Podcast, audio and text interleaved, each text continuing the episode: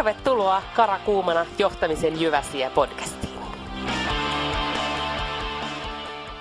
Tällä kertaa kynäilijänä toiminut Kirsi Lehto. Mistä luottamus syntyy?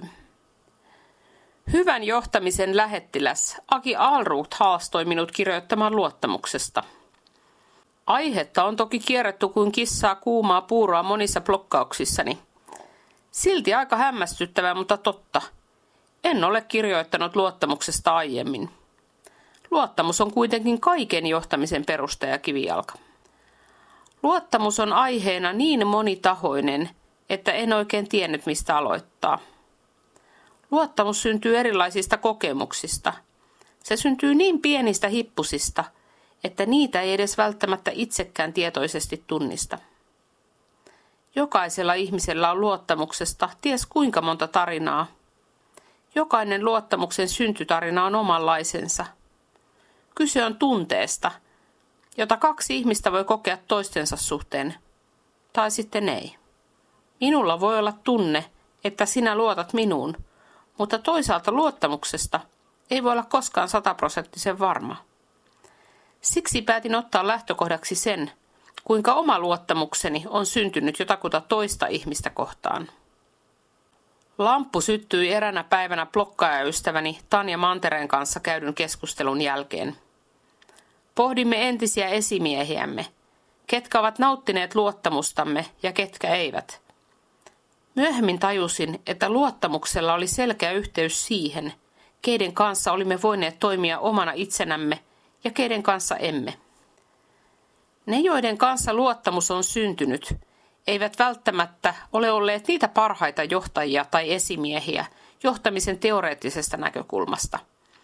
He ovat saattaneet olla saman aikaan juuri niitä, jotka ovat saaneet minut totaalisesti turhautumaan ja puhisemaan raivosta. Muistan käyneeni heidän kanssaan tiukkoja keskusteluja ja yhdelle jopa uhannut heittää hanskat tiskiin ja jättäväni firman, jos palikat ei käynyt toiseen suuntaan. Mutta he ovat samaan aikaan olleet niitä – joille olen voinut sanoa, mitä mieltä olen tai miltä minusta tuntuu. He ovat olleet niitä, jotka ovat antaneet minun kokeilla siipiäni ja luottaneet, että osaan valita tieni oikein.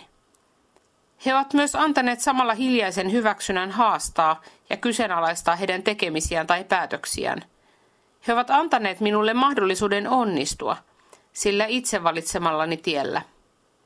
Olen saanut laittaa oman persoonani peliin sen kaikki ne hyvine ja huonoine puolineen. Luottamuksessa on lopulta kyse monitahoisesta munakana-ilmiöstä, jonka yksi peruspilari on lupa olla oma itsensä.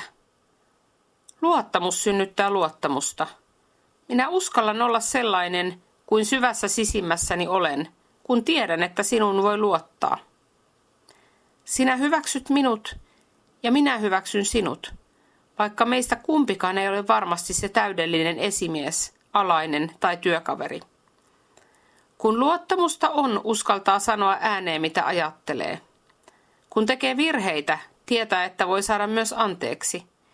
Ja kun tietää, että voi saada anteeksi, uskaltaa rohkeasti kokeilla erilaisia asioita ja menestyä siinä, mitä ikinä onkin tekemässä.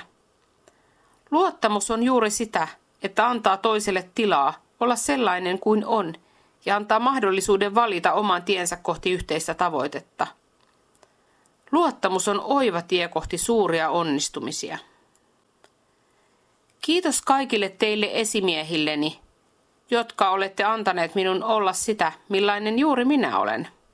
Niin hyvine kuin huonoine puolineni. Se on kantanut minua eteenpäin niin hyvinä ja vaikeinakin hetkinä. Meidän välillä ollut luottamus on antanut hyvän siemenen myös oman johtajuuteni. Teiltä olen oppinut, että ilman luottamusta ei ole lopulta mitään.